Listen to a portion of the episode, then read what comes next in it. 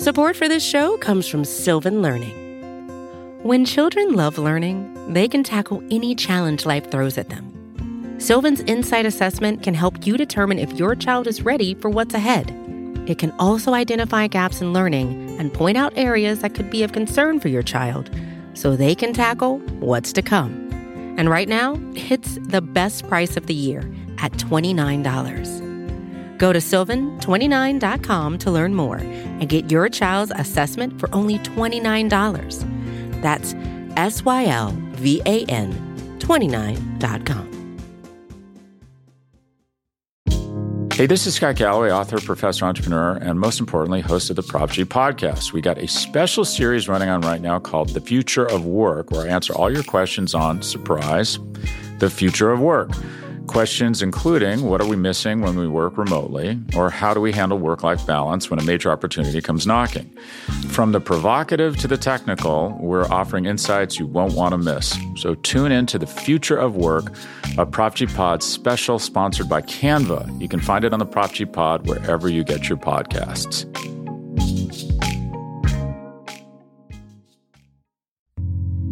You're listening to the Vox Media Podcast Network.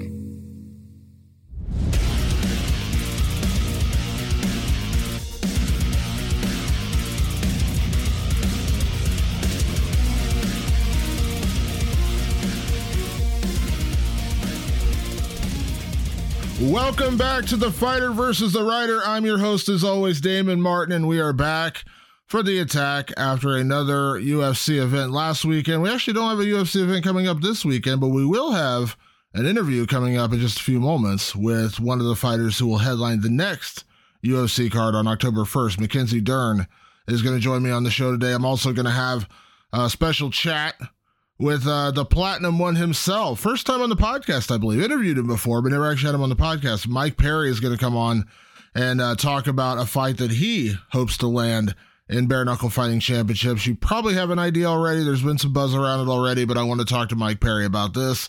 Uh, of course, this past weekend, the UFC event took place uh, in Las Vegas. Uh, the Apex, Corey Sandhagen picked up a big win over Song Yadong, got him back on track after a couple losses in a row, although technically just one loss in a row to Peter Yan. I refuse to acknowledge that he lost to TJ Dillashaw. He won that fight. Um, close fight, good fight. Corey won. Uh, it was a good fight. Uh, Corey looked good. I thought Song Yadong made a very strong showing for himself. I think Song proved uh, he's legitimately worth you know looking at in the top five of the uh, the division. You know where he's at right now, but uh, the cut stopped the fight, and rightly so. That cut was unbelievably bad. And that was one fight after Gregory Rodrigues had his head split in two from uh, from a knee that he that he got hit with early in his fight, and then he ends up winning, uh, kind of going balls to the wall in the second round to get to finish after realizing that um, that you know there's a good chance his fight would get stopped as well. I posted all those photos over on Twitter. Uh, they actually got flagged on Instagram.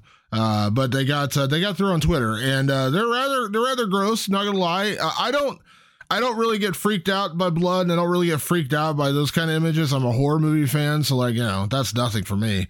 Uh, but yeah, it's it's pretty gruesome, especially that it's real life. But the one on Song Yadong, you know, it was bad, and then it got cut open worse. And I know he said on Twitter, you know, he couldn't see, and you know, you can't go on like that. I mean, it was a great fight. He made an incredible showing for himself, and he should be proud. Uh, I hope he does get a big matchup for his next fight. I know that was kind of his chance to get a step up in competition and get a higher ranked opponent, but I hope somebody else around that you know area in the featherweight division will uh, or in the bantamweight division excuse me will take a fight with him uh, coming off that corey sandhagen fight as far as corey goes know, back on track. You know, we had him on the podcast a couple weeks ago. This is kind of what he wanted. He wanted to get back in the hunt. Um, he's back there now. I know he mentioned the possibility of fighting either Merab Dvalishvili or uh, Chito Vera. I said on Saturday night, I think the Chito Vera fight is the one that makes the most sense. Chito's coming off the big win, big knockout win over Dominick Cruz. Uh, I think Chito could, you know, still use another signature win uh, to get a title shot. Uh, you know, and, and also timing. You know, we got Aljamain Sterling and TJ Dillashaw fighting coming up in October. You doubt the winner that's going to go again before March or April of next year unless something wild happens. Um, so you know that would keep one of those guys busy for you know for the rest of the year. you know, maybe book uh, Corey and, and Chito in, you know, uh, December, January area, depending on how quickly they can put it together. The only downside of that is, is of course, you do, you know, if Chito loses, you lose a bit of a contender.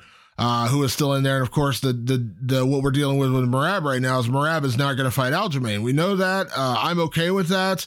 Um, I've said, you know, you know, titles and money change things. So I'll never say never as much as I respect them for having that stance. And I'm not going to bring it up and say, will you fight each other? Because I know the answer and I respect them, you know, being friends and teammates enough not to want to go there. But we've seen this before in the sport, whether we want to acknowledge it or not. You know, we've seen lots of people say, I'll never fight my friend, I'll never fight my teammate. And then a title goes on the line and a boatload of cash, and suddenly they're they're willing to fight their teammate. Now, I, you know, in a weird way, I, you know, as much as like Merab, you know, de- probably deserves a title shot right now. Uh, I respect the hell out of him for having a stance and saying, I'll never fight my friend, I'll never fight my, my teammate, my brother, Aljamain Sterling. I appreciate that. I do. There's a certain level of loyalty in that, even if it's coming at his own detriment to a certain extent. Um, but I think you got to wait till October plays out because if TJ Dillashaw wins, and it's a lopsided fight or he knocks him out or submits him or something like that, then you you plug Merab right away. Merab against TJ is a good fight. Merab's coming off a win over Jose Aldo. I'll get to Jose Aldo in just a second. Um, you know, he's he's there. If if Aljamain wins, then you know you're in a bit of a you know stickier situation with a guy like uh, Merab. But you know, of course, Peter Yan is fighting Sean O'Malley. The winner of that could get Merab. That would be a big fight. I mean, Peter Yan and, and Merab already have some bad blood dating back to the Aljamain Sterling rivalry. Uh, so I think that would make a lot of sense. Sean O'Malley, if he beats Peter Yan, of course, you know, I don't think anyone's going to be shocked if the UFC would rush him into a title shot. He's a star, big draw. And if he beats Peter Yan, I mean, he would legitimately deserve it. I mean, Peter Yan is as good as they come. He was one round away from still being champion right now. So, um, yeah.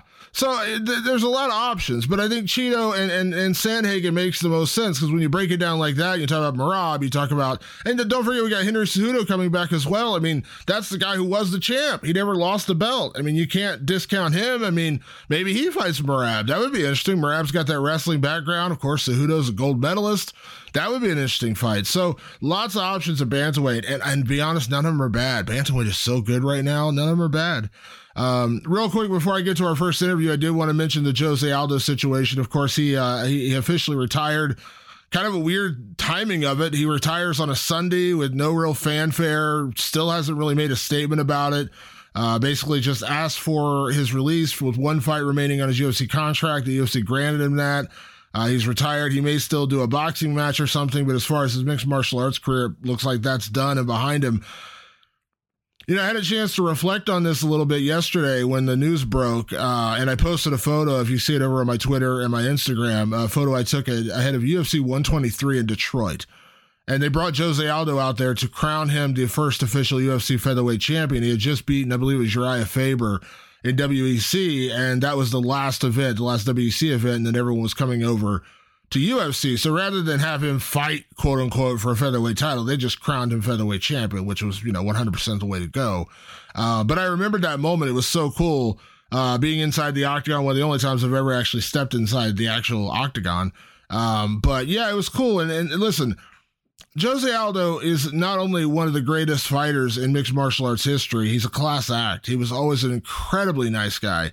I remember a couple times interviewing him. You know, he, I mean, he's, you know, go he speaks Portuguese. He doesn't speak English.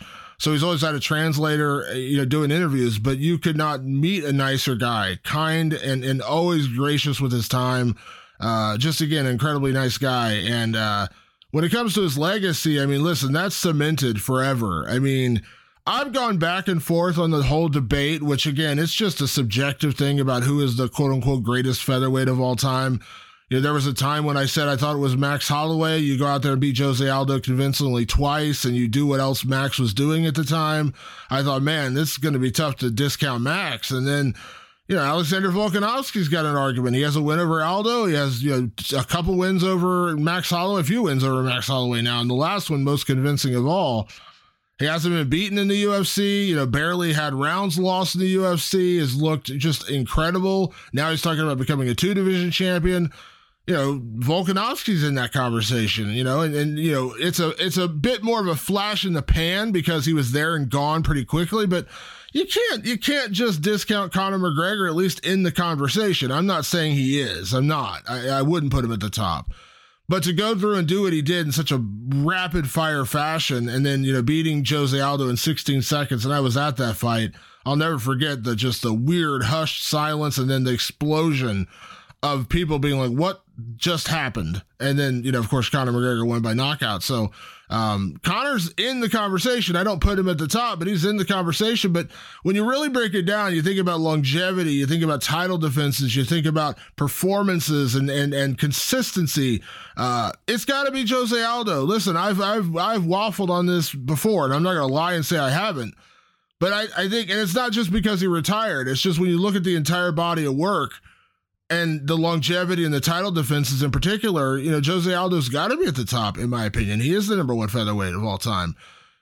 Volkanovski probably has the best opportunity to beat him. He's already gotten through Max Holloway, which I think a lot of people, myself included, would argue he is the other best featherweight in the world right now. Um, you know, I, I, definitely think you know there's a you know warranted to get more title defenses under his belt. I mean, he has the fights with Max, he has the fight with Brian Ortega. You know, I think going out there and listen, I understand that you know, he wants to talk about the second title, and I'm completely okay with that. I have no problem if he wants to go to lightweight and challenge, you know, Oliveira, Islam, Beneil Dariush, you know, down the road, guys like that. That's fine. But I think there's still work to be done at featherweight. I mean, you know, Josh Emmett has looked good. He's coming off a big win over Calvin Kattar. I think you got to put him in that conversation. Arnold Allen has a big fight coming up with Calvin Kattar. He's undefeated in the UFC you know, if he can stay healthy, I think that's a name you got to throw out there as well. So I think Volkanovski's still got some work to do. Um, as great as he has been, I think he's still got a little bit more work to do to, to end up in that greatest of all time debate. And I think a big part of that is because he got wrapped up so much in that Max Holloway trilogy that he couldn't really get other defenses in there besides the Ortega fight. He, he, he just, I think he just needs to move on to other challenges. Um, and you know, guys like Josh Emmett are out there for to for him to challenge, but um, yeah, it's Aldo. Aldo's the greatest. And, yeah, I, have been fortunate enough, you know, I don't really travel to events much anymore, but I have traveled to a ton of events in my day. And I've been, you know, I've been at a lot of Jose Aldo fights. I was at his fight with, uh, Kenny Florian. I was at his title defense with Mark Hominick. I was at the Conor McGregor fight, of course, but I've been to a lot of other ones as well. And again, you know, Jose is exactly what he is, man. He's the king of Rio. Um, he's an incredible ambassador for the sport.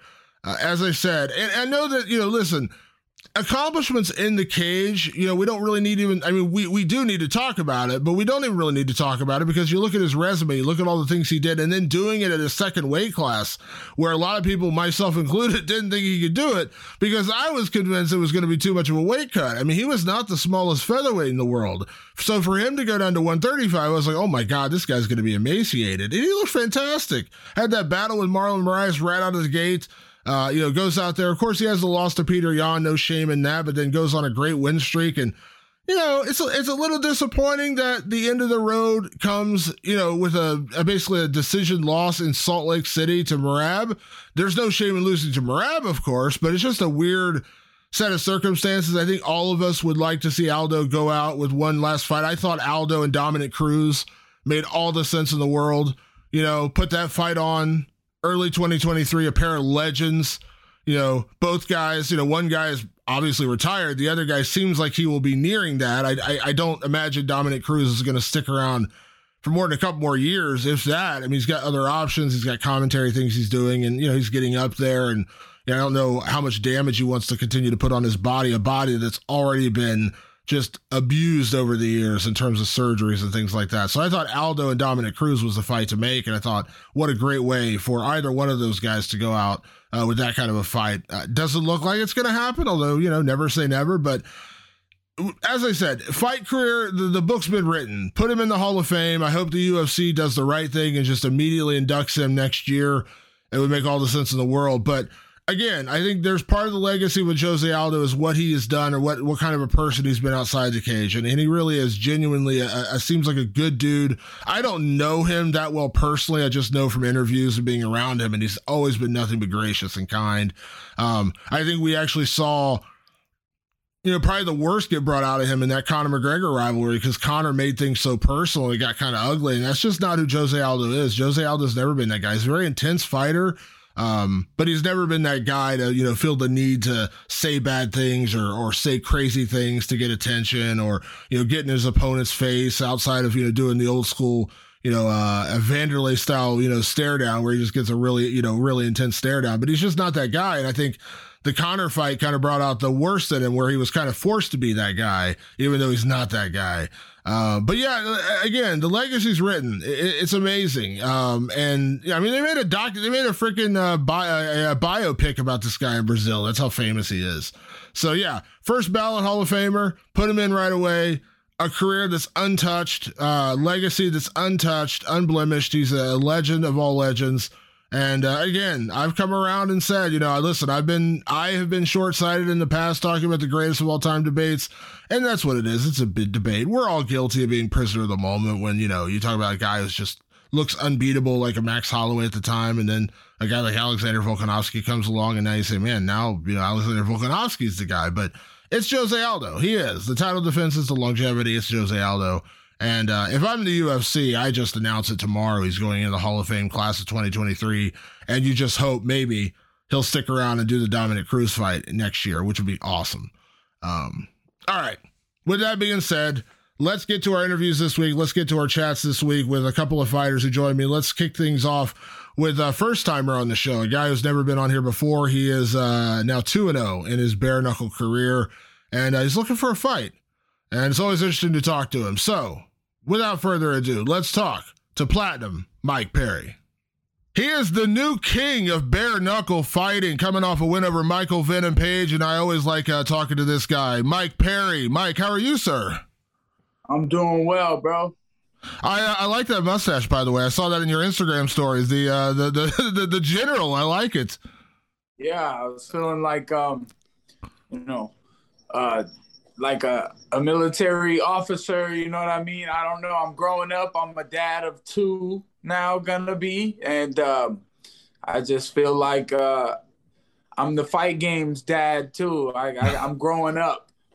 You're the you're the new daddest man on the planet, as Daniel Cormier would say, right? The daddest man on the planet. Yeah, that's good. I like it. Uh, congratulations on the uh, on the second child on the way. By the way. Thank you, man. We're very excited. Absolutely. So I didn't have a chance to talk to you after the last fight. Let me go ahead and say congratulations on an amazing win over Michael Venom Page. Uh, incredible fight going that sixth round, man. I was watching, I was living and dying in every moment. What an incredible fight. And I just want to say congratulations on that. It was a phenomenal performance. Thank you very much, sir. It was, um, you know, I love, I love what I do. I definitely love to fight. So I'm trying to bring the heat and uh, we're trying, that's what we're here for today to talk about a big fight that the fans really would enjoy. Um, and, uh, you know, I think everyone already knows what fight that is. Absolutely. So let's talk about it. Yesterday, Dave Feldman, BKFC president, he was asked about Nate Diaz. He's now a free agent. He's no longer under contract to the UFC. He says he wants to conquer all sports outside the UFC. That means kickboxing, boxing, bare knuckle, everything.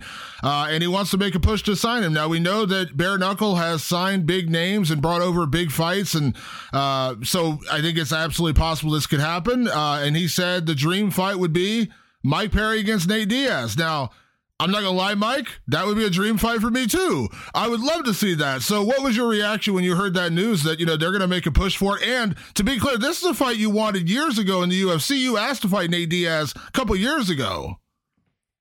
Well, um, my my first initial reaction was, you know, I don't know if that's where he's going, uh, where his ideas are, because he said he wants to go take over other sports as far as he wants to be like the Dana White of an organization, he or the David Feldman of an organization and run the show and um, show people how to do it. But I mean, I think he also said things where he still got a lot of gas left in the tank.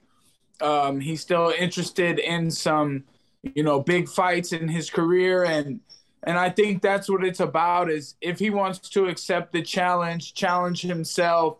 Um, he loves to box. I know he likes jujitsu too, So I don't know if it's something that he would be fully interested in because, you know, without jujitsu against me and just boxing, um, I don't know if he sees himself having a chance against me in, in the bare knuckle boxing ring. But, um, you know, it's it's a lot of respect there for Nate Diaz. A lot of people have fans have said over the years that you know I am kind of like kin to the Diaz brothers, and um, that you know we have the same initial feelings towards fighting. That if we're fighting, it's a real fight, and you know all that friendly stuff. It doesn't have to be there until you know the victor is is chosen and um, then we can talk about you know being cool. But um, I mean, it's no animosity.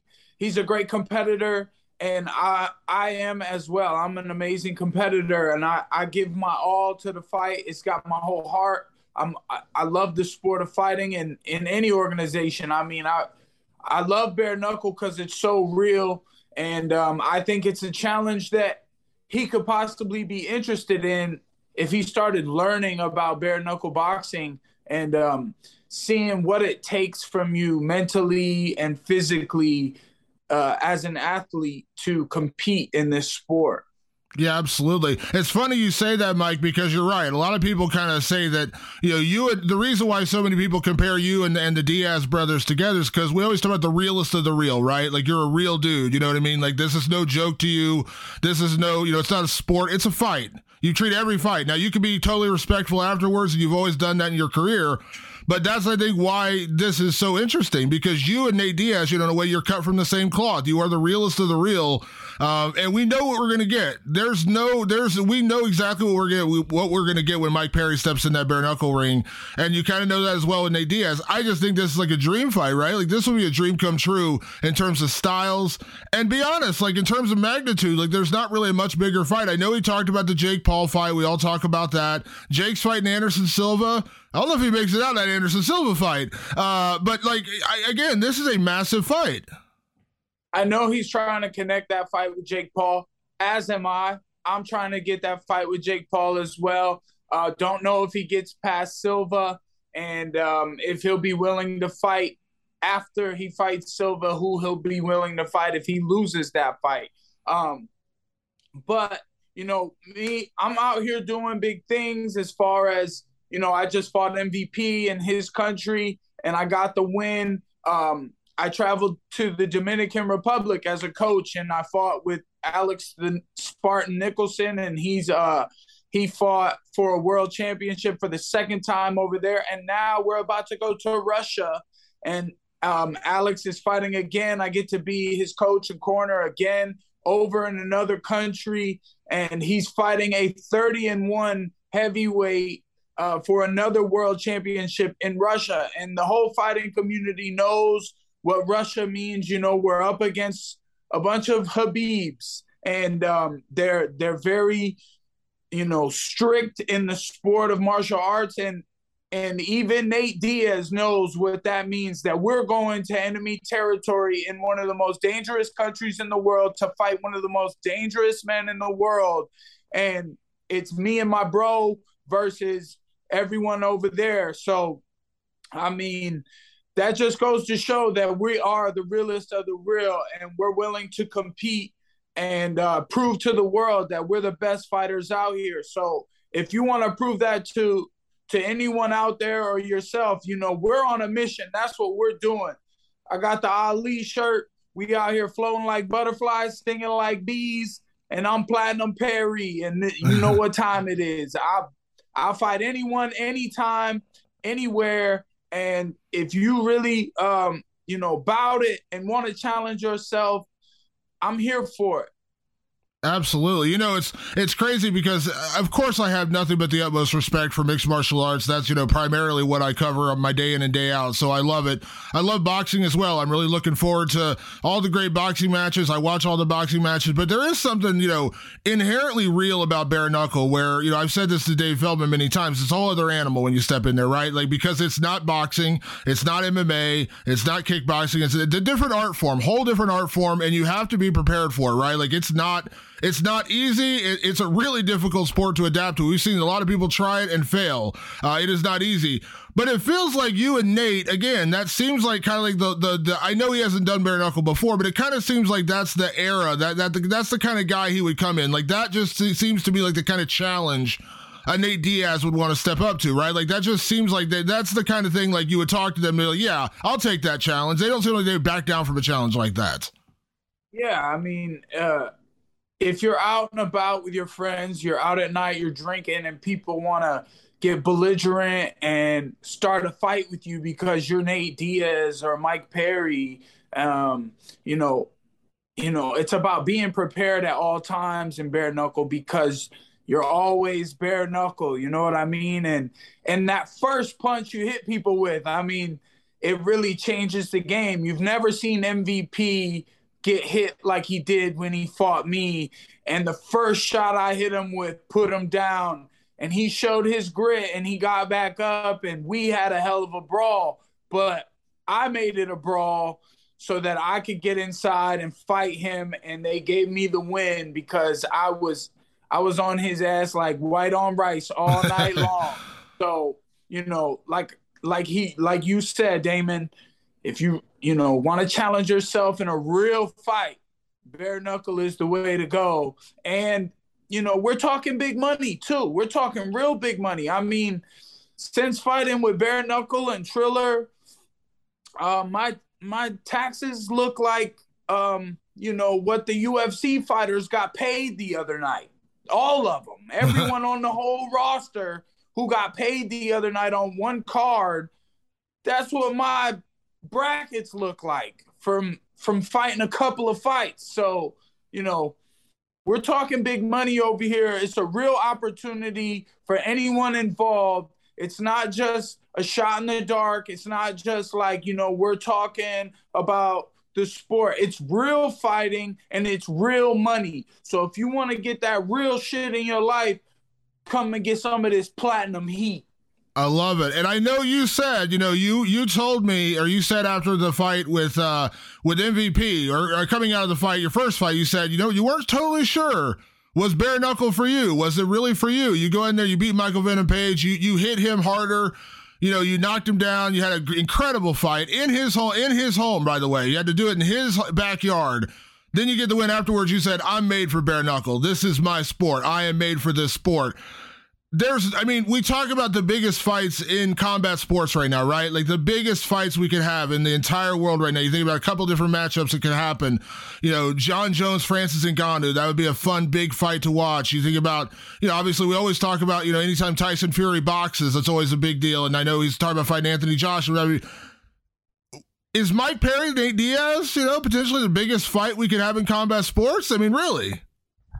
I think so. And if you if you really love the fans, if you want to pay attention to that, I think that the noise is out there for it. I think it's a big possibility that Nate Diaz wants to challenge himself against me for the fans in this sport of bare knuckle boxing for bare knuckle fighting championships.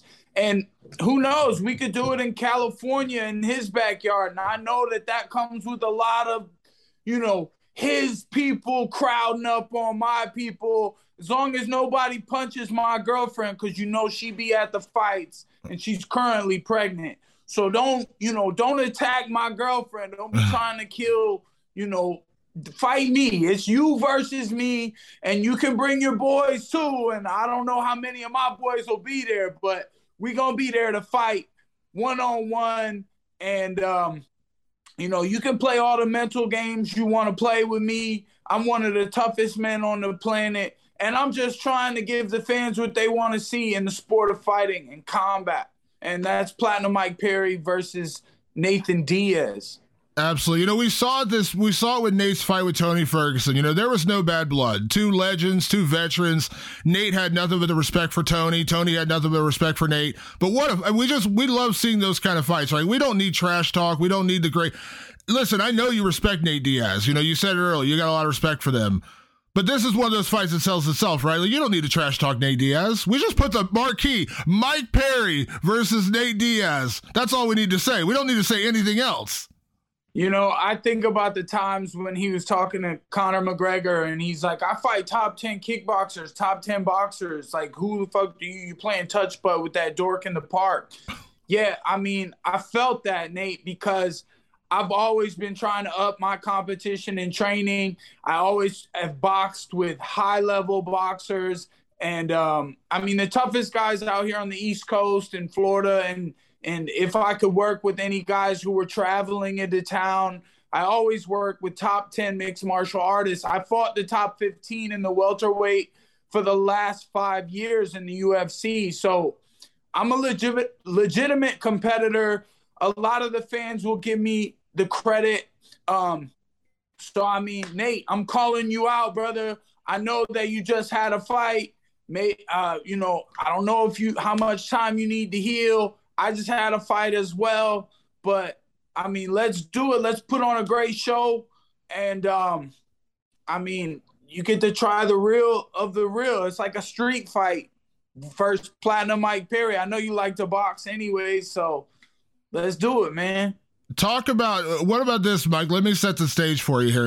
How how you go from MVP to Nate Diaz and then Jake Paul. Would that be like the ultimate like the combo right there, right? Because I I think the Jake Paul fight, like again, you had that boxing match in Triller, you won over a legitimate boxer, which I love. I loved you went out there and did that. Um, and again, I'm not taking the focus away from Nate, but could you think about that three in a row right there? MVP, Nate Diaz, Jake Paul. How huge would that be? Absolutely. I I believe that. I believe that that could happen, and it makes sense because if me and Nate Diaz are both trying to get this Jake Paul fight I honestly think that we should have a fight to see who deserves that fight if he can get past Silva. And, you know, I know still, I mean, Silva, after the Jake Paul fight, if he wins and stuff, you know, I'm not trying to call him out, but I mean, I just, I want the fights that I deserve. And that's whoever the best is out there that's that's doing big things. And that's Nate Diaz and me. And um, the winner of that should get the Jake Paul fight or or even the Anderson Silva fight. No disrespect to the the the goat.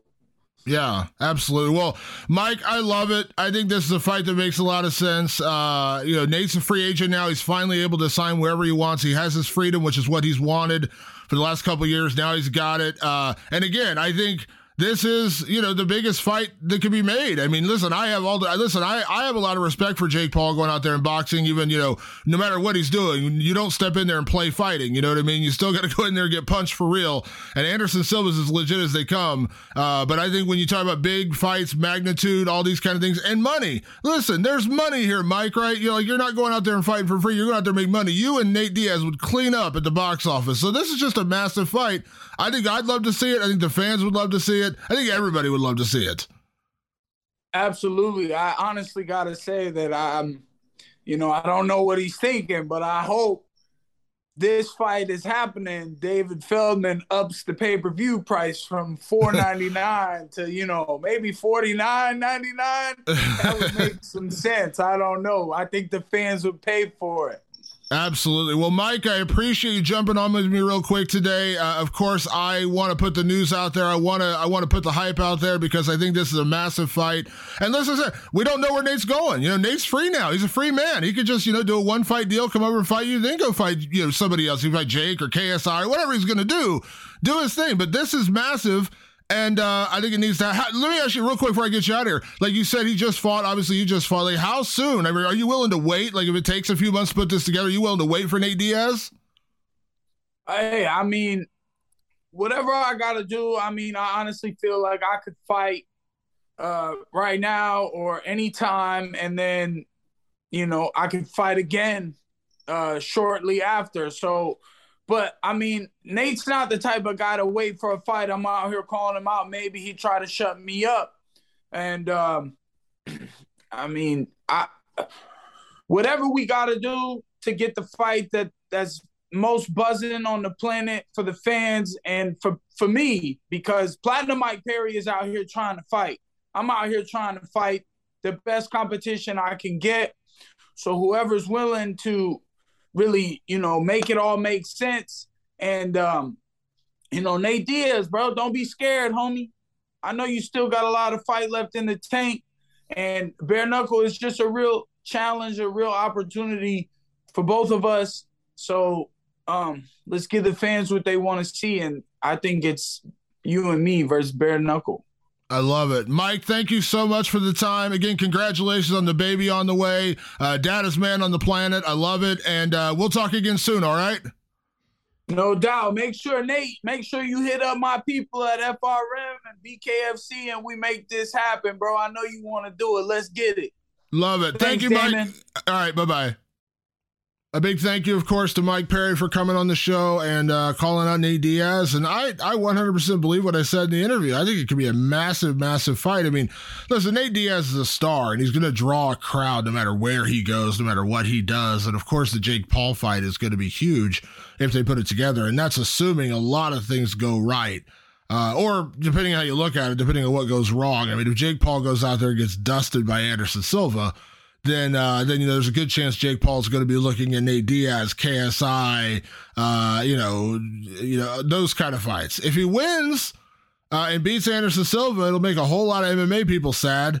But uh, you know, then at that point, I think it's kind of onward and upward for for Jake. And not to say the Nate Diaz fight wouldn't still be huge because it would be, but uh, I think you know Jake is going to want to continue answering those questions about his legitimacy and you don't necessarily answer that by only fighting MMA guys. And, and, listen, in terms of boxing, and I think Nate Diaz, you know, the Diaz brothers in particular have always been very strong boxers, but I think Anderson Silva is a bigger win in terms of boxing. I mean, Anderson Silva has a legitimate win over Cesar, uh, over Julio Cesar Chavez Jr., who say what you will about the guy. He may have had a little bit of an overinflated career because of his last name or because of his name and his father, but you can't sit there and negate every single win that the Chavez Jr. has. You can say that maybe he was never on Canelo's level, which he lost when they fought. But I mean, come on. You can't sit here and say he's not legit. And and for Anderson to go out and beat him, and I don't care what the card said, it was a split decision. It was not a split decision. It was a unanimous decision. I think Anderson won every round, but maybe one or two. Um, it, it's super impressive. So again, I like Nate Diaz, but Anderson Silva's a bigger win right now. Um, so you know, Jake Paul beats Anderson Silva, I don't know that the Nate Diaz fight makes sense for him outside of just getting a big payday. Which again, I'm never going to fault anyone for getting a big payday, but um, I think he wants to move on to bigger and bigger, better challenges, and that means professional boxers. Um, guys with real professional boxing experience, not the guy that KSI fought, that literally looked like um, a guy they found off the street strapped on a pair of gloves and said, Oh, by the way, you have a boxing record uh, because that was a joke. I mean, that was an utter joke to say that guy. No offense, but that guy was a well. I guess I am being offensive, but that guy was not really a pro boxer. Sure, he has a couple wins on his record, but come on now, that was not real boxing. Uh, and that's that's that's why I find it funny about. That's one thing I will say I find funny about the whole Jake Paul situation is everyone you know continuously complains about the lack of boxers he's facing. But dude, take five minutes and just look up the best boxers in the world and look up their early resumes. Look up Canelo Alvarez, look up Tyson Fury, look up any like really experienced boxer and look at the early part of their career and then start looking at their uh, level of competition. I mean, some people who are considered quote unquote boxers is the loosest definition of the word. Uh, guys with, you know, 0 and 10 records who are clearly being brought in to just be a tomato can for an up and coming prospect. Um, I would wager guys like Tyron Woodley are better than the majority of those kind of guys, even though they don't have quote unquote boxing experience. Maybe not Ben Askren, but Tyron Woodley is legit. And Anderson Silva is incredibly legit. So uh, I would pick Anderson Silva to beat a lot of pro boxers. Uh, if he goes out there, if Jake Paul goes out there beats Anderson Silva, that's a legit win. It's a real legit win the Nate Diaz fight would still be huge, but I don't know that that's the direction. That's I wouldn't say because beating Anderson Silva and then going to Nate Diaz, it's not a step down because Nate Diaz is, is incredible and he's a great boxer. You know, we, we know his family has history with a lot of boxing guys. They used to train with Andre Ward all the time, things like that. But it's not a step up. It would at best be a lateral move, and in my opinion, maybe even a bit of a step down to go to go from beating Anderson Silva to Nate Diaz, a smaller fighter with less experience, no experience in actual boxing. Um, it would be a step down in terms of in terms of competition? Would it be a step up in star power? Perhaps. I, I think Anderson Silva is a star in his own right from all the things he's done. But uh, yeah, I don't know if Jake, if Jake beats Anderson. I, not to say the the Nate Diaz fight can't happen, but again, at that point, Jake would have to admit that this is just a money fight. It's not a progression fight. It's not a, a fight that's going to prove him being the better boxer and, and legitimizing his career as a boxer. Because again, at best, it's a lateral move. At worst, it's a, a step down, honestly. Um, if he loses, which, you know, I think I'm leaning that way. I have a lot of faith in Anderson Silva. Um, if he loses, then Nate Diaz, KSI, Dillon Danis, all these guys can start lining up and hoping they get to cash in on the paycheck. But if he wins, might be a different story. Um, all right. Let's move on to my next guest. She is headlining the upcoming UFC Fight Night card on October 1st at the UFC Apex against Zhang, uh, excuse me, against uh, Yan Xiaonan uh, in the main event. Uh, great fight, of course. Mackenzie Dern, uh, one of the best grapplers in the sport and one of the top strawweights in the sport. So we're going to talk to her about her return to action, also getting back to her grappling roots a little bit uh, after you know kind of falling in love with uh, throwing her hands and training with a great coach in Jason Parillo. Uh, we're also going to talk about uh, who she considers the best grappler in mixed martial arts. Because when it comes to accolades, uh, there's few as decorated as Mackenzie Dern. So I was curious to kind of pick her brain on who is the best grappler in all of mixed martial arts. So uh, right now, let's talk to uh, the, the the woman who will headline the UFC Fight Night card on October 1st. Support for this show comes from Sylvan Learning. As a parent, you want your child to have every opportunity but giving them the tools they need to tackle every challenge, that takes a team. Now more than ever, educational support tailored exactly to what your child needs can make all the difference. That's why parents have trusted Sylvan Learning for 45 years as the ultimate teammate in their child's educational journey, instilling in them a love for learning and a passion for reaching the next level. And Sylvan's Insight Assessment can identify gaps in learning and areas that could be of concern for your child. It's a 360 degree view into your child's learning that you can't find anywhere else and helps ensure that your child didn't miss something in school that might put them at a disadvantage in the future. And right now, it's the best price of the year at $29. Go to sylvan29.com to learn more and get your child's assessment for only $29. That's S Y L VAN29.com. Hey, this is Scott Galloway, author, professor, entrepreneur, and most importantly, host of the Prop G podcast. We got a special series running on right now called The Future of Work, where I answer all your questions on surprise, the future of work. Questions including what are we missing when we work remotely, or how do we handle work life balance when a major opportunity comes knocking? From the provocative to the technical, we're offering insights you won't want to miss. So tune in to the future of work, a Prop G Pod special sponsored by Canva. You can find it on the Prop G Pod wherever you get your podcasts. Mackenzie Dern. She is one of the top strawweight fighters in the world, and she returns for a main event coming up on October 1st against Yan Xiaonan. I am always happy to speak to Mackenzie Dern. Mackenzie, how are you? I'm doing good. I'm excited. A fight coming up, but yeah, training hard and feeling good. Absolutely. Mackenzie, I always appreciate the time. Of course, last time we spoke was before your last win.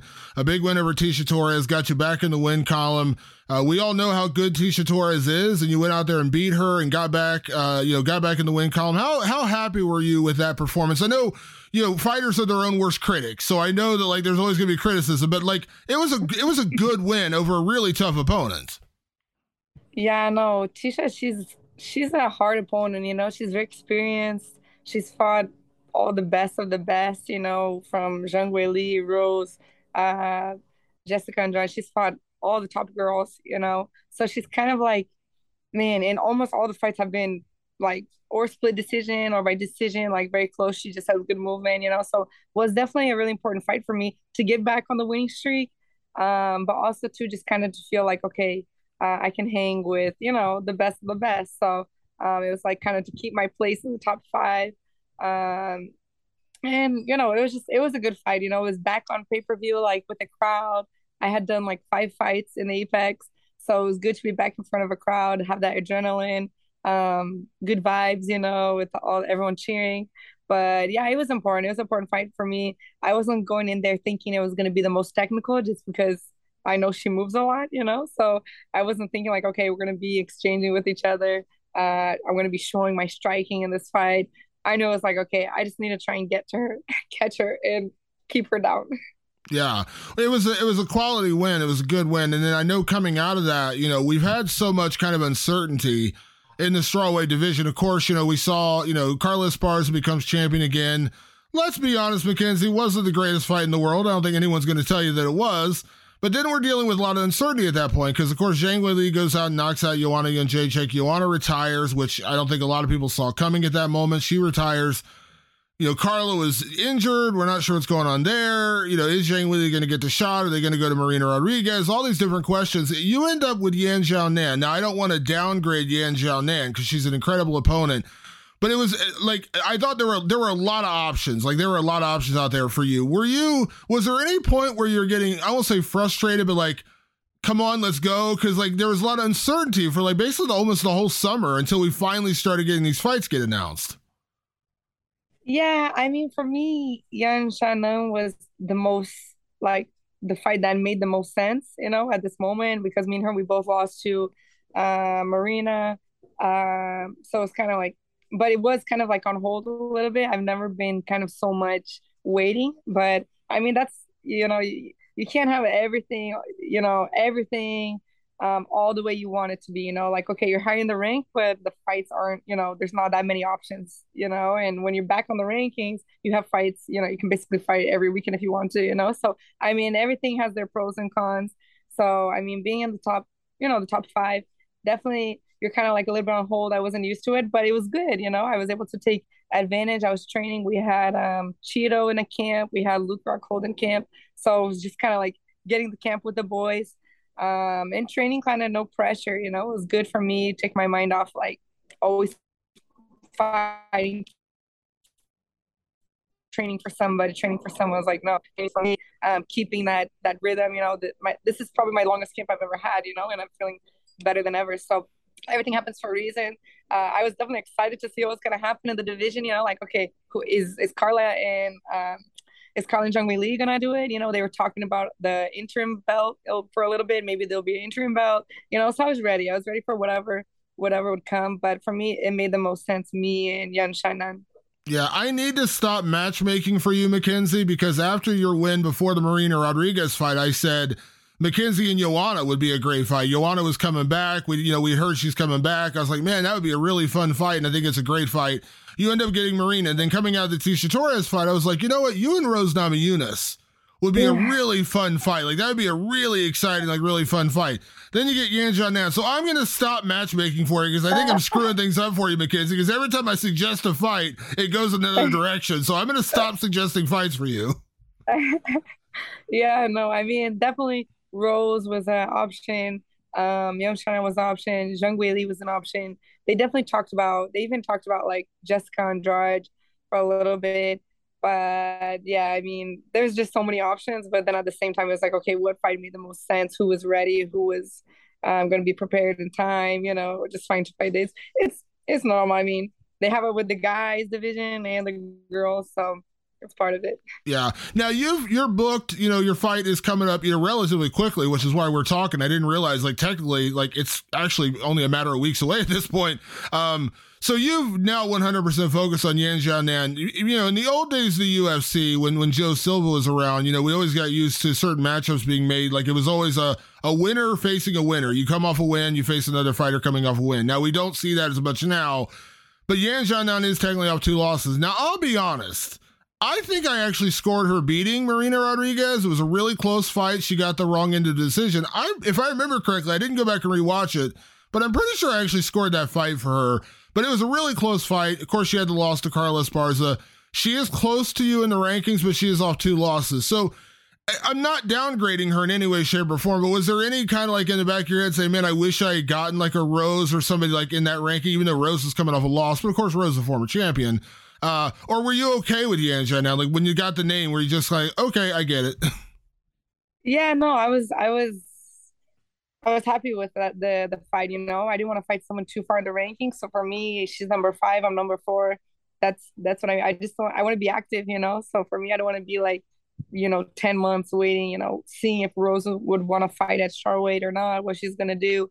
Um, seeing if Carla's gonna fight or not. You know. So um, for me, me and Yan Xiaonan, that fight has kind of been talked about for a while, even before Marina, even before I found Marina and it just didn't ended up not happening. She ended up fighting Carla. I ended up fighting Marina. We both came out for loss, you know. Um, and then she fought Marina and I fought Tecia. So I mean, this was a fight that I knew was going to happen sooner or later.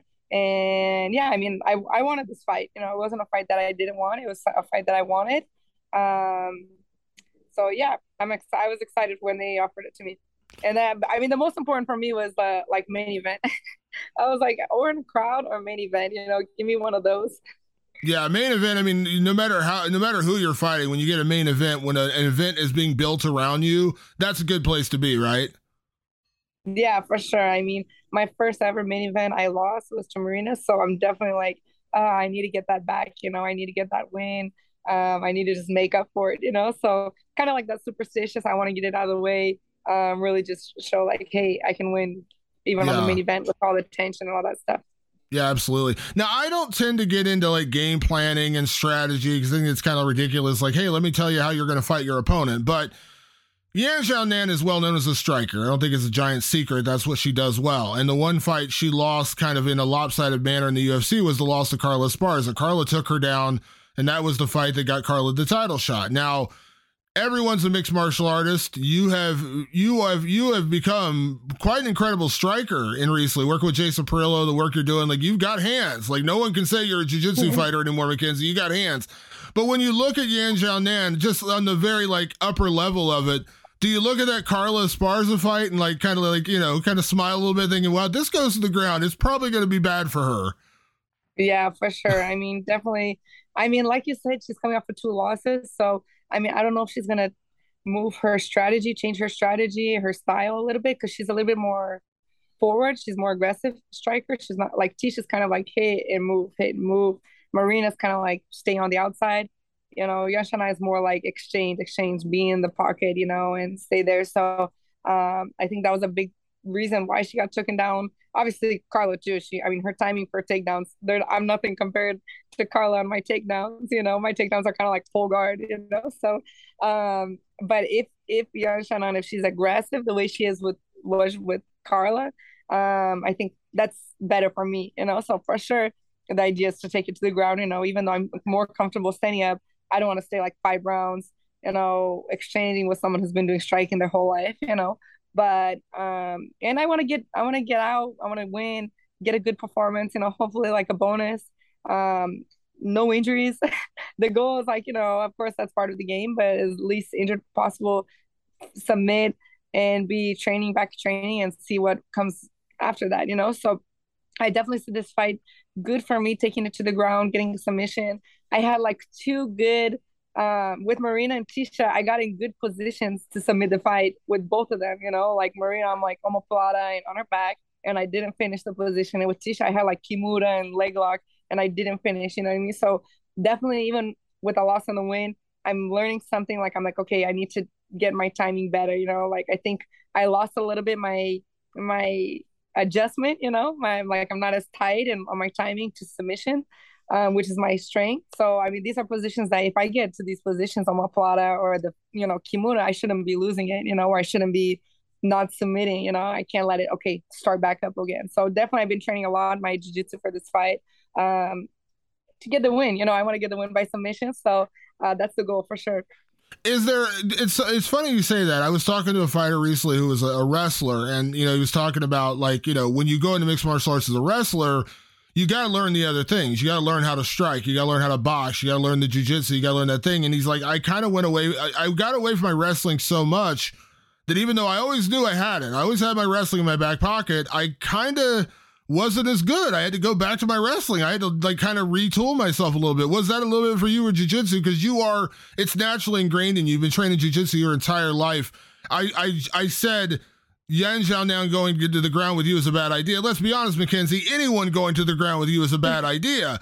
But like, was that a reality? Like when you had those kind of positions and you didn't get the submissions, like you're like, you know, jujitsu, you know it better than pretty much anybody else that you're to fight, but that you had to like sharpen the knife a little bit.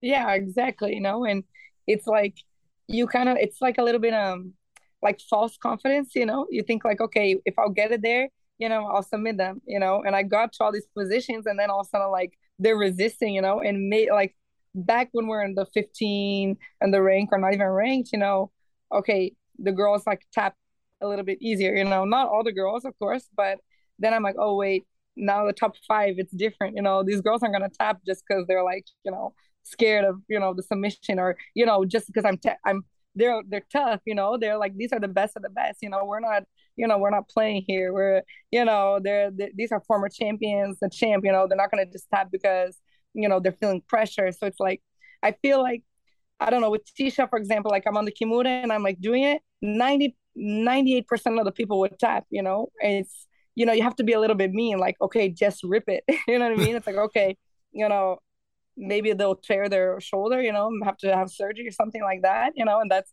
of course, that's not my goal, but you know, we're all adults here. We're all like, they're gonna probably try and hurt me. You know what I mean? So it's like just getting that ingrained and remember, like, okay, I need to do it. You know, I need to just, you know, I'm not gonna be like technical, like, okay, technical to get the position, but I'm not gonna be like, okay, give her a chance to tap. No, you need to just go. You know, she's resisting. She's resisting. You know, she knows that she's in a bad position. You know what I mean? And these are things that I'm thinking about during the fight. Like, okay, pretty soon she's gonna tap pretty soon she's gonna tap. Oh shoot, she's not tapping. Like man, she's resisting. You know, it's like yeah, because these girls are tough. You know, they're not gonna just give up a, a loss for nothing. You know, so I'm like okay, I'll get to the next position. I'll get them in the toe toe hold. Oh, okay, I'll get it. And then all of a sudden the time's over, the round's over. Like oh man, like what do I do? You know, so it's just that that timing that really like working on the other things you know my striking closing the distance and then i'm kind of like i lost that that little that that time, you know, to get the submission and not let it get away, you know. So definitely I've been working on that for this fight. Um, I guess like being a little bit more meaner and just know that like, hey, we all signed up for this and now we're on the different level now. So um, yeah, I'm excited. I remember a year, like when I first started training jujitsu years ago, I remember I wanted to be tough. I got caught in an armbar and I wanted to be tough and I wouldn't tap. I, I was fighting, fighting, fighting, trying to get out of it and I ended up hyperextending my elbow really badly. And I realized at oh. that moment, like, it's okay to tap. It's okay to like oh. just be done in that moment. But it, like that's the reality though. Like like you have to be willing because some people are willing to like let their bones break. They're willing to let their shoulder get ripped out. They're willing to let their knee get shredded. And I've seen it with like uh heel hooks and stuff. Like those are the nastiest things when you get like an inverted heel hook. If they don't tap, that's on them. You know what I mean? So like yeah. if you have to if you have to go home with your opponent's shoulder, you have to go home with their arm. Unfortunately, that you know, you're a great sport, but that's the nature of the business. yes, yes, exactly, hundred percent. You know, and not that like oh, oh, I was being nice. No, it's not necessarily that, you know, but it's just, you know, you have that false sense of confidence, like, oh, if you gets to the ground, I'll be able to submit. You know, you even like change positions, change position. I went from like kimura to toe hold to leg locks, you know. So, And then when you see it, okay, the time's over. You're like, oh man, I did I did so much and I didn't do anything. I didn't do anything, you know what I mean? And it's like, okay, for sure, maybe they get tired, you know, from fighting that. I definitely don't. Me at the ground, I don't get as tired as strikers on the ground, you know. Um, but still, I can't be losing those positions, you know. I mean, I, I should be finishing the fight there. Yeah. So what you're telling me is, is you're going to go back home with Yan Xiaonan's arm in your backpack, is what you're telling me right now, right? Like that's the story you're telling me. Is that true? Yeah, I mean, whatever, whatever she gives me, neck, the neck, foot, leg, arm. I don't know. We'll see. Yeah. Hopefully now, she taps though.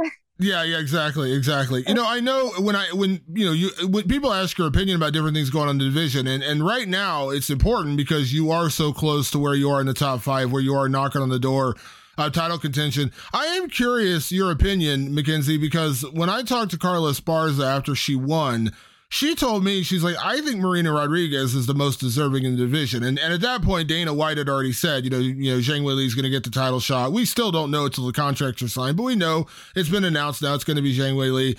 As a person who fought Marina, and and that seemed like a natural, like kind of number one contenders fight at that point. Um, in your opinion, I know the fight's made, so I'm not trying to get you to take shots at Zhang Weili, but did the UFC make the right call? Like, do you believe Marina should be, because like she's obviously already got another fight booked. Like, in a way, I kind of feel bad for her because she's on a great streak, and you know, Zhang Weili's only won one. Now, granted, it was a great win over Joanna Jędrzejczyk, but I don't know. Like, I kind of feel bad for Marina in this moment. Um, I mean, honestly, I thought that I thought that Zhang Weili should have fought for Carla. I mean, I feel like they should fight because I mean, Marina already lost to Carla, so I don't know. I mean, I feel like not. I don't think that Marina needs to prove anything more to go to the title, but I think Zhang Weili being the ex champion and she's never fought Carla before, that makes more sense for me right now. And then Marina being next in line, you know. So, I mean, I was surprised to see Marina accepted the fight with Amanda Lemos. That's like I think number ten maybe in the ranking. Um, but I mean, for sure, like if she wins this fight, I think she should have been to the winner of Zhang Weili and Carla no matter what, you know. So um, for sure, if she wins, I don't see anyone to be in front of her. Uh, if she loses, then that's like, man, that was a risk, you know what I mean? A little bit risky, I thought. But uh, I mean, for me, Carla and Zhang Wei, Zhang Wei, Zhang Weili made sense, you know. Zhang Weili is an ex champion, and uh, I mean, Carla already beat Marina Marina before, you know. So like to see a rematch, I think it was a little bit more exciting. Zhang Weili and Carla. Can I ask your opinion on that fight between Zhang and Carla? Because I think a lot of people have kind of already anointed Zhang as the new champion, and I get it. Zhang Weili is a monster. I mean, she is really, really good, and you know the only kind of flaws she's shown in her game were the two fights with Rose, and the second fight was really close. Um, do you lean one way or the other? Because I think Carla's going to end up being a as champion. Carla's actually going to be a pretty big underdog in this fight. Yeah, for sure. I mean, man, I feel like just being surprised, surprised by the last fight, you know, of Carla. Um, not that she's bad, but it's like, man, she has her game, the wrestling, and she's just so good at her timing. And it's like she can put it with like no matter if she fights a jiu-jitsu girl or a, a striker uh you know what i mean? She can just put her game with any type of person you know? She's like just mature as a fighter experience so i mean i wouldn't be surprised if carla takes zhang weili down and is able to like kind of ground and pound and hold her down there uh for all the rounds. Because i from what i saw with the fight with carlos uh with zhang weili and rose when they had some takedowns was in new york. Um i saw some like openings there. You know, the ground game for both of them, the wrestling. You know, I think that Carla can do enough to get the takedown um, and kind of just control her there. You know what I mean? And if she can do that for five rounds, I don't know. but yeah. I mean, I won't be surprised if Carla gets this upset. Yeah, it, it, will be interesting to see. I know that's a fight we talked about a long time ago. They they actually tried to make you and Carl at one point. It didn't happen. I would still love to see that down the road somewhere because that's the one thing. Like you know, you you you like we know how good you are as a grappler, how incredible you are as a grappler. I like that wrestler grappler matchup. That'd be interesting because again, it forces both of you out of your comfort zones a little bit. But I always loved I I love when we see those kind of great grappler exchanges because like I remember back in the day, you probably remember this fight uh, when Demian Maia fought Jake Shields back in the day, and they had some of the wildest exchanges on the ground. One of my favorite fights. They just were scrambling all over the place. I love those kind of fights. Yeah, yeah. But honestly, I mean, I think if I was to fight Carla, it would probably end up be striking. it would probably end up be striking. You know, when you see like when they both just like, you know, take each other's game off, you know, I feel like we would end up be striking each other. But we'll see. Devin for sure she would want to take to the ground. I would like to be on the ground and play on the ground, you know. But if she, I mean, because with Rose, I I don't feel like neither of them did too much, you know what I mean. So I thought that she was gonna be taking Rose down a little bit more. Um, and I also thought that Rose was gonna be striking a little bit more with her, but you never know. It's crazy the fight game, and we just saw like Leon Edwards with a for 50 seconds left of the fight knock out Kamaru. So it's like you really don't know. Yeah. Now I'm going to put you on the spot here, Mackenzie, because we talk a lot about your grappling pedigree and, and in terms of your accomplishments in the grappling world and what you're doing in mixed martial arts, I think, in my opinion, right now, you are the top grappler in mixed martial arts, right? Like in terms of the UFC right now, like in terms of where we're at. And the reason I'm asking this question is we've seen a bit of a changing of the guard. You know, Jacare is retired. Jacare, of course, legend. I mean, no, you know, legend. Demian Maia, same thing, legend, legendary grappler, legendary fighter, and all those kind of things. Taking yourself out of the equation right now, because of course you've accomplished so many things in jiu-jitsu and now what you're doing in UFC. I'm curious your opinion, Mackenzie. Who do you believe in the sport right now is the top grappler in mixed martial arts. Because we used to always say it was Jacare. We used to always say it was Demian Maia. In the UFC, I guess let me say UFC. Let me let me drill it down there because we could talk about Marcus Buchecha over in Pro, over in one, different things like that. There's different jiu-jitsu. In the UFC, you take yourself out of the equation right now. Who is the top grappler? Do you believe in, in mixed martial arts right now in the UFC? I'm curious. Man, it's a hard. It's a hard. Um, it's a hard question because it's like okay, in my opinion, the best jiu-jitsu guy in person in the UFC is Charles Bronx, you know, but because of his jiu-jitsu in MMA, you know, because in jiu-jitsu, he, I, he wasn't like black belt world champion or ADCC champion or anything like that, you know, so it wasn't like in the jiu-jitsu world, he's the most, you know, famous guy in jiu-jitsu, but his jiu-jitsu in MMA, for me, he has the best jiu-jitsu in MMA, you know, the most submissions, the most like aggressive, the most knows how to play on his back, knows how to play on his top, you know. Um, so if you want to know the best jiu-jitsu in MMA, Charles do Bronx. Um, for the best like jiu-jitsu athlete that is in in UFC now, um, let's see. Man, that's hard. I think Durinho, Durinho for sure. Durinho, yeah. Gilbert Burns. Yeah, he he has the most like his jiu-jitsu game when we were in the jiu-jitsu world, you know, jiu-jitsu community, when we were competing both in jiu-jitsu, like people stopped to watch him fight, you know, world champion, ADCC, crazy. And he's able to like do that in MMA, you know, strike, jiu-jitsu guy striking, you know, he goes in and he's not scared, you know, of getting punched. Um, and he has his takedowns, everything. So definitely for, I think the best, like most high level jiu-jitsu guy in MMA now, Durinho, but the best like jiu-jitsu for MMA uh, Charles do Bronx. Charles is so ridiculous with how good he is, his transitions and the way he applies his jiu-jitsu, both as you mentioned on top and in the bottom. You look at the fight with Dustin Poirier on top. He spent a lot of time on top there. And then you look at like the Justin Gaethje fight where like he kept inviting Justin down his guard and Justin wanted no part of it.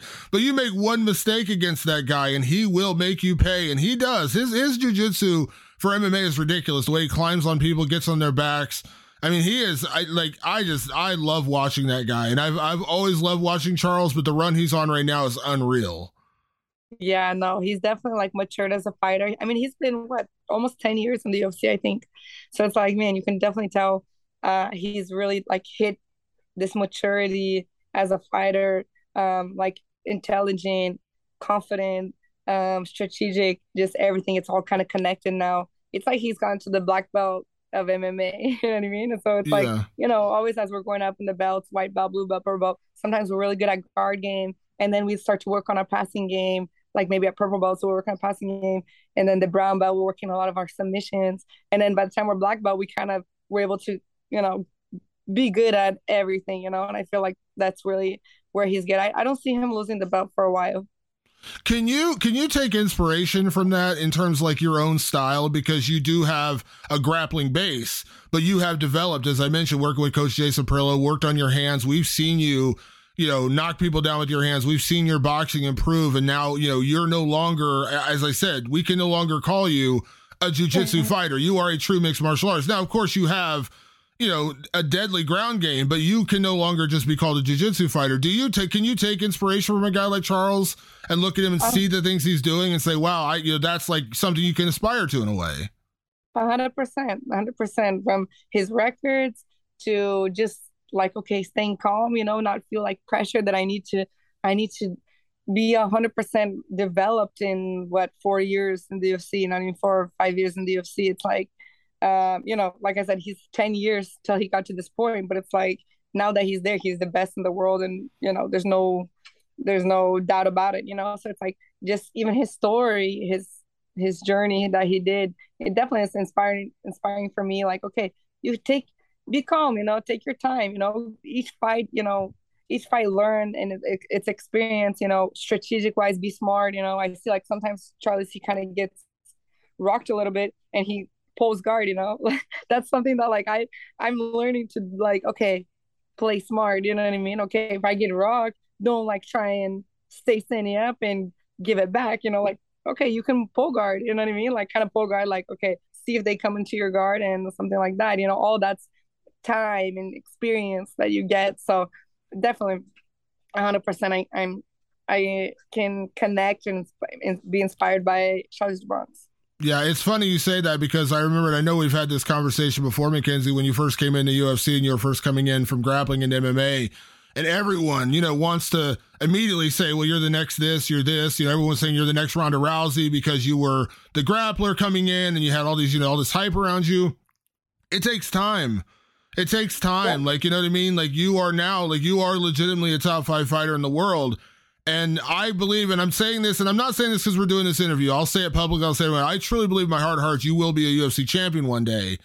It may not be oh. tomorrow. It may not be a year from now. It may be two years from now. But like it yeah. takes time. Like this is this is a marathon, not a sprint. And Charles Oliveira is a perfect example of that because there was a time a few years ago people would have written him off. You know, people would say oh, he's you know he's he's he's good, but he'll never be a champion. He's not going to be that guy.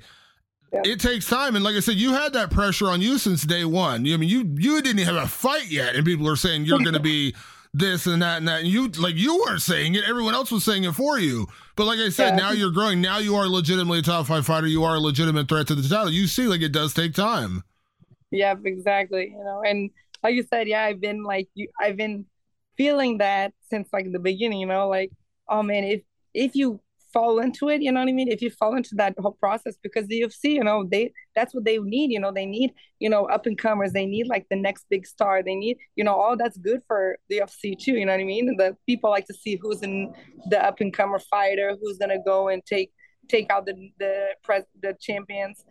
So it's like man if you fall into that that vibe and you know and almost go up really fast you know it can be hard, you know what I mean? You can fall under pressure or something like that, you know? So it's really just, you know, take your time, um, you know, make the right decisions, take each fight as you go, you know, like learn as much as you can. No, not too much pressure. Like, man, okay, it's it's hard because with the UFC, you know, like a lot of the UFC fans, like if you have a loss that's like so bad for your record, you know, but in at least in the jiu-jitsu world, we can have like you know, you have like thousands of fights, you know what I mean? So we can have like a hundred losses and have a thousand wins and it's not a problem, you know?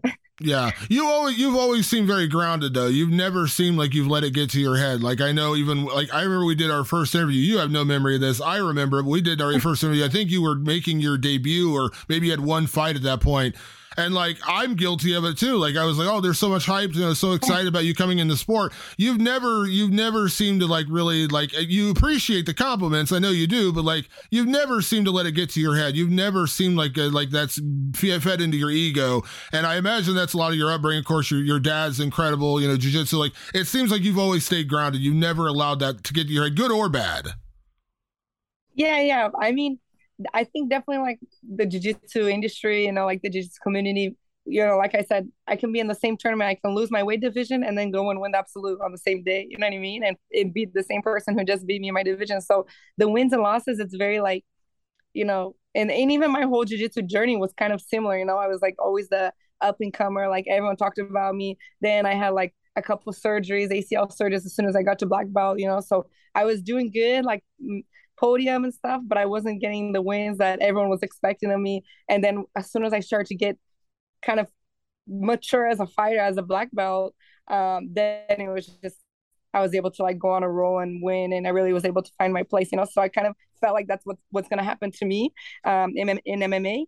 But I mean, I'm not gonna say it didn't fall in for sure. Like before I got pregnant, I was definitely fighting kind of like a little bit rebellious time, you know, a lot of like, you know, everyone talking about you, you know, you're making money, and all these things. I was partying a lot. but I mean, I was a I was I've been training my whole life, you know, so I definitely I think I took a little bit a little bit of time to I don't know, to kind of like enjoy life a little bit, enjoy life as in I lost focus, you know, a little bit and was just like, man, everyone's talking about me, all this fame, all this stuff, and I'm like partying and you know after the fights and stuff like that. So I mean, it wasn't as if I mean, I didn't even think I was going to be a champion. I people were seeing that in me before I even saw it myself. So it wasn't that I fell into, oh yeah, I mean, they're going to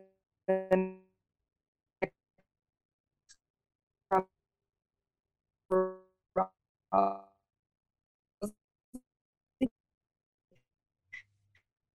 part of my my story, you know. So I'm not like ashamed of it or anything like that. Yeah, well, I know you've talked honestly about like how much your life has changed since you became a mom. Like how you know you're in. We've seen it. Like I feel like in a way we are seeing Mackenzie Dern 2.0 right now. Like there's Mackenzie before you were a mom, and now Mackenzie as a mom, and I feel like we're in a different phase of your career now. Like in a way, you know.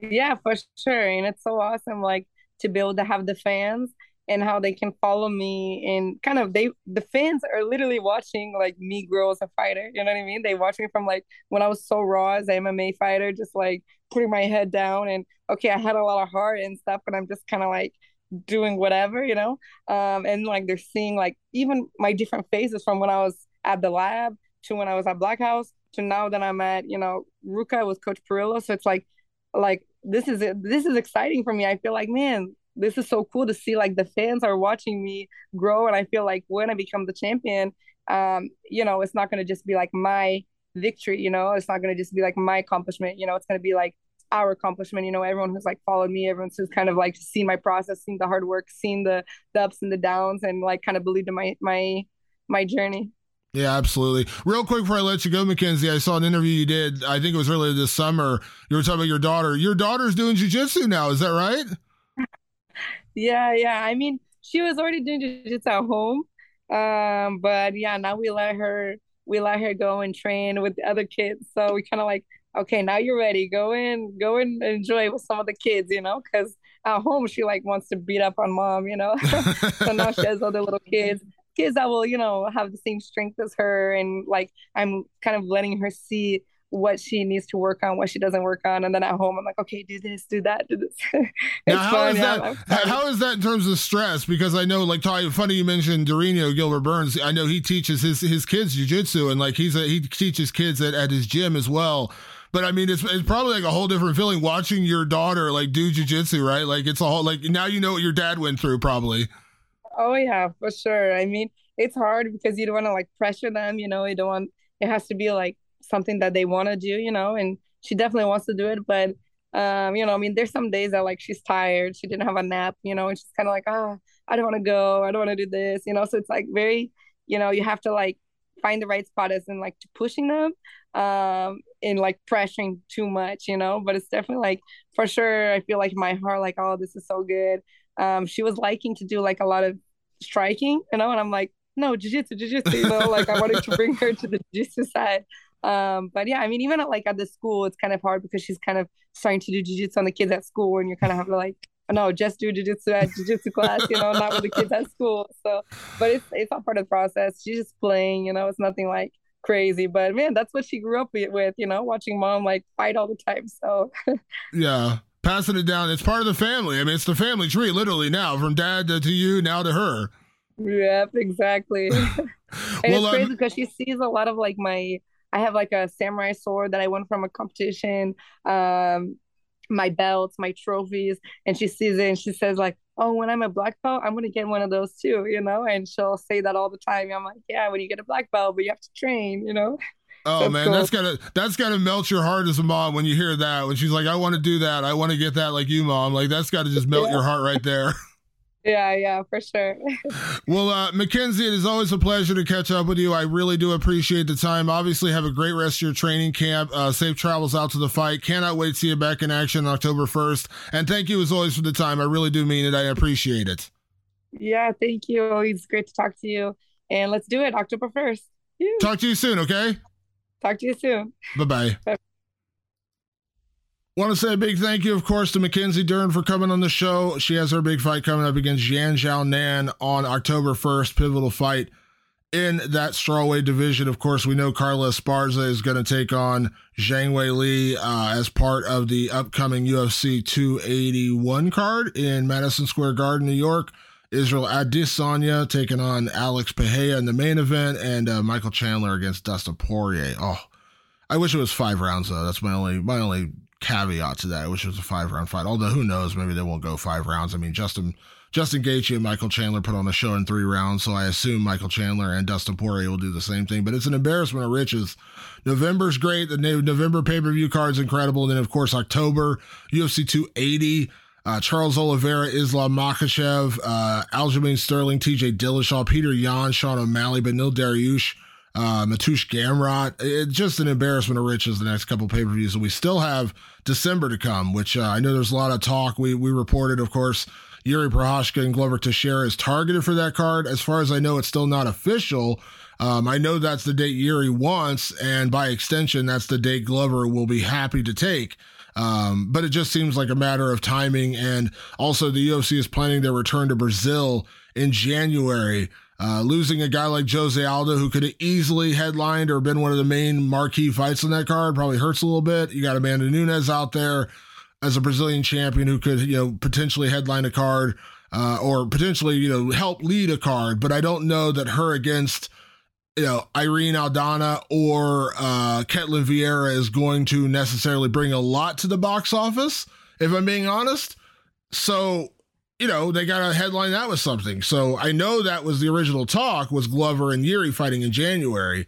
Um, but, uh, you know, Yuri as the new champion, I don't know that he really wants to go all the way to Brazil to Glover's backyard for a fight. Um, but you know, we know the UFC can uh, can convince people, let's say, to take the fights and the dates that they want. So we'll see what happens with that one. Um, but yeah, lots and lots coming up, and we got a lot of interviews coming up on the show in the next few weeks. So stay tuned for that. I uh, want to say a big thank you to everyone that tunes in each and every week to the fighter versus the writer.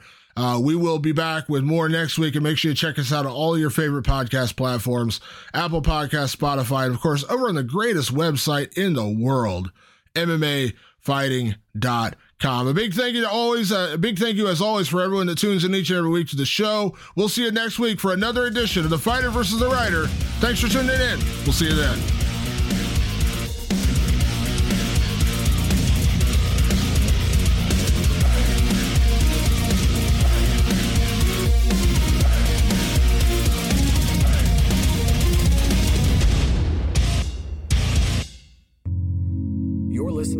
Vox Media Podcast Network. Hey, this is Scott Galloway, author, professor, entrepreneur, and most importantly, host of the Prop G podcast. We got a special series running on right now called The Future of Work, where I answer all your questions on surprise, the future of work. Questions including what are we missing when we work remotely, or how do we handle work life balance when a major opportunity comes knocking? From the provocative to the technical, we're offering insights you won't want to miss. So tune in to the future of work, a Prop G Pod special sponsored by Canva. You can find it on the Prop G Pod wherever you get your podcasts.